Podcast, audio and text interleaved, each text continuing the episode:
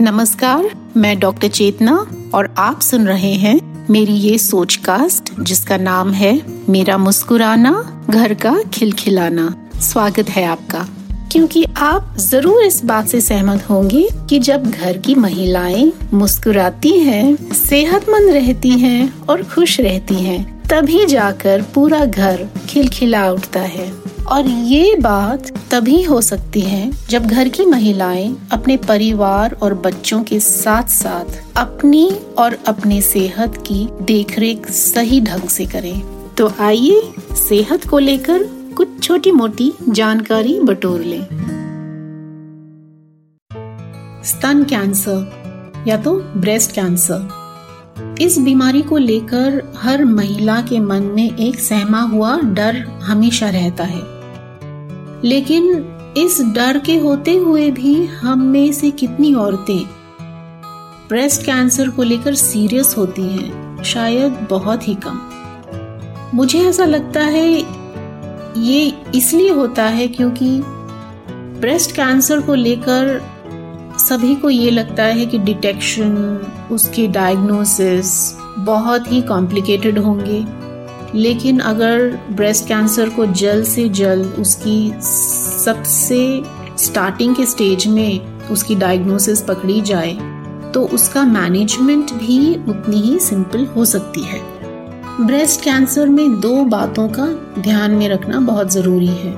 एक तो है सेल्फ अवेयरनेस यानी कि अपने खुद के स्तन के बारे में जानकारी, और दूसरी है स्क्रीनिंग रेगुलर चेकअप्स और यहाँ सबसे खास करके मैमोग्राफी रेगुलर सेल्फ चेकअप अपने आप से खुद की चेकअप रूटीनली करनी बहुत ज़रूरी है।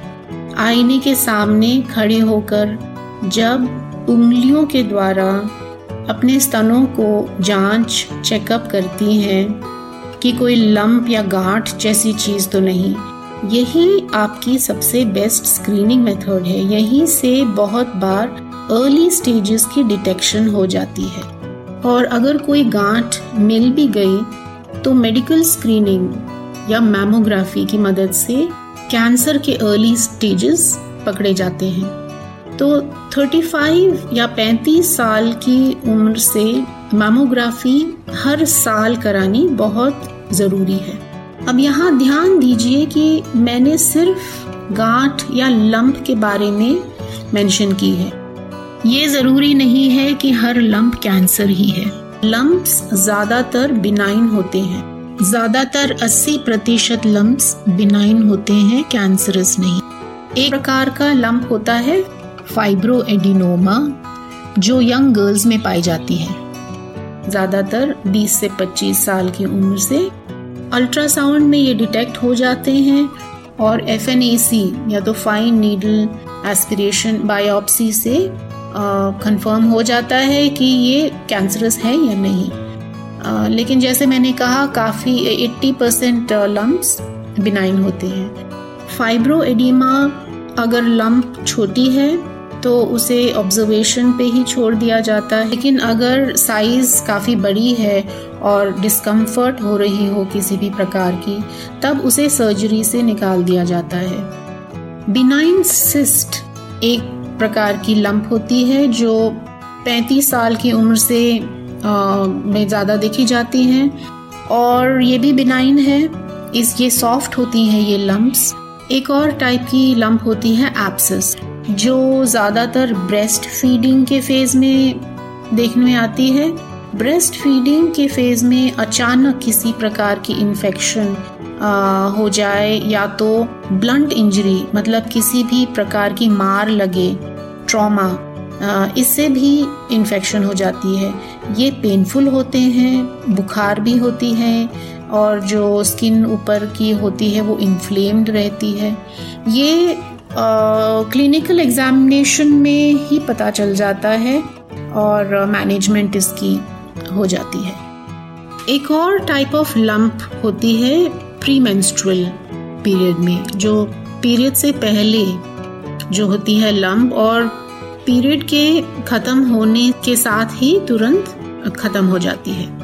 तो ये सारी थी बिनाइन ब्रेस्ट लंप्स के बारे में इंफॉर्मेशन अब बात करते हैं ब्रेस्ट कैंसरस लंप्स के बारे में। किसी भी गांठ के कैंसरस होने के लिए कुछ कारण होते हैं, कुछ कंट्रीब्यूटिंग फैक्टर्स होते हैं। ज़्यादातर इन सिचुएशंस में देखी जाती हैं ब्रेस्ट कैंसर्स जैसे कि जेनेटिक्स अगर फैमिली के किसी करीबी रिश्तेदार में ब्रेस्ट कैंसर से पीड़ित कोई महिला हो तो आने वाली पीढ़ियों में भी ब्रेस्ट कैंसर होने के चांसेस होती है। इसके अलावा ब्रेस्ट फीडिंग अगर नहीं की गई हो, या तो बहुत ही कम समय तक ही की गई हो, ऐसी सिचुएशन में भी। और दूसरी कई सारी बातें हैं, जैसे स्मोकिंग में, या तो अल्कोहल कंजम्पशन में चांसेस बढ़ जाते हैं। ओरल कॉन्ट्रोसेप्टिव पे हो, या तो हार्मोन रिप्लेसमेंट थेरेपी पे हो तब भी।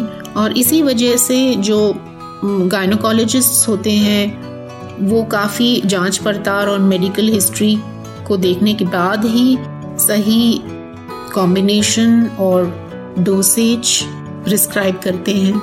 इसके अलावा अर्ली मनार की यानी कि सबसे पहली पीरियड जिस अगर बहुत कम उम्र से हो, या तो मेनापॉज अगर बहुत ही लेट उम्र पे हो, तब भी कैंसर के चांसेस इंसिडेंसेस ज़्यादा देखे जाते हैं। ब्रेस्ट लंप के कैंसरस होने की स्थिति में जब सेल्फ एग्जामिनेशन करी जाती है तब वो लंप हार्ड होती है बहुत सख्त होती है।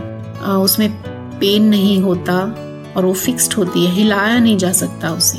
आ, उसकी स्किन जो ऊपर की स्किन होती है वो संतरे के छिलके जैसी नज़र आने लगती है। निपल से डिस्चार्ज भी हो सकते हैं और अंडर आर्म में भी लंप पाई जा सकती है। और इससे डायग्नोसिस कंफर्म किया जा सकता है मैमोग्राफी और एफ़ एन बायोप्सी के द्वारा। और इसके बाद पेट स्कैन भी करी जाती है मेटास्टेसिस को डिटेक्ट करने के लिए, यानी कि शरीर में कोई फैलाव तो नहीं है कैंसर के सेल्स का। कैंसर की मैनेजमेंट होती है, अगर अर्ली स्टेजेस में हो तो लंप रिमूव हो जाती है सर्जरी से। और अगर लंप बहुत बड़ी साइज़ की हो तो मैमेक्टमी भी होती है। इसके बाद post op chemotherapy radiotherapy hormonal therapy तो ये थी जनरल इंफॉर्मेशन आपको ब्रेस्ट कैंसर के बारे में। सबसे इम्पोर्टेंट बात यहाँ याद रखने वाली ये है self screening and self awareness daily regularly and 35 की उम्र के बाद मैमोग्राफी हर साल. रेगुलर मेडिकल चेकअप से मुँह मत मोड़िए. रेगुलर मेडिकल चेकअप से ही बहुत सारी बीमारियों को उनके अर्ली स्टेजेस में डिटेक्ट किया जा सकता है और उनकी मैनेजमेंट भी उतनी ही सिंपल हो पाती है. और रही बात ब्रेस्ट कैंसर की या तो बिनाइन लम्ब्स की तो किसी भी अच्छे जनरल सर्जन की मदद से उनकी एडवाइस लेकर, सही सलाह लेकर इसे मैनेज किया जा सकता है। कैंसर सिचुएशन में जनरल सर्जन और ऑन्कोलॉजिस्ट की पूरी टीम होती है साथ में।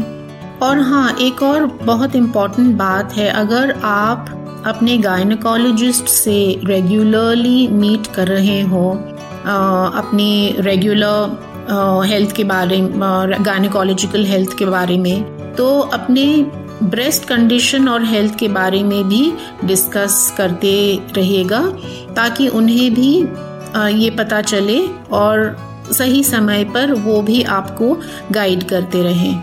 यही समाप्त होता है आज का ये सोचकास्ट मैं डॉक्टर चेतना आपसे फिर मिलूँगी।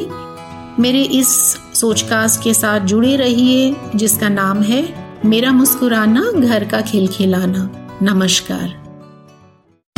आशा करते हैं कि आपको ये सोच कास्ट बहुत पसंद आया। अगर कुछ कहना है इसके बारे में तो लिखकर बताइए हमें। अपने फेसबुक और इंस्टाग्राम पेज पर सोच कास्ट ढूंढिए। अगर आपको अपनी सोच दुनिया को सुनानी हो तो सोच कास्ट करो। सोच कास्ट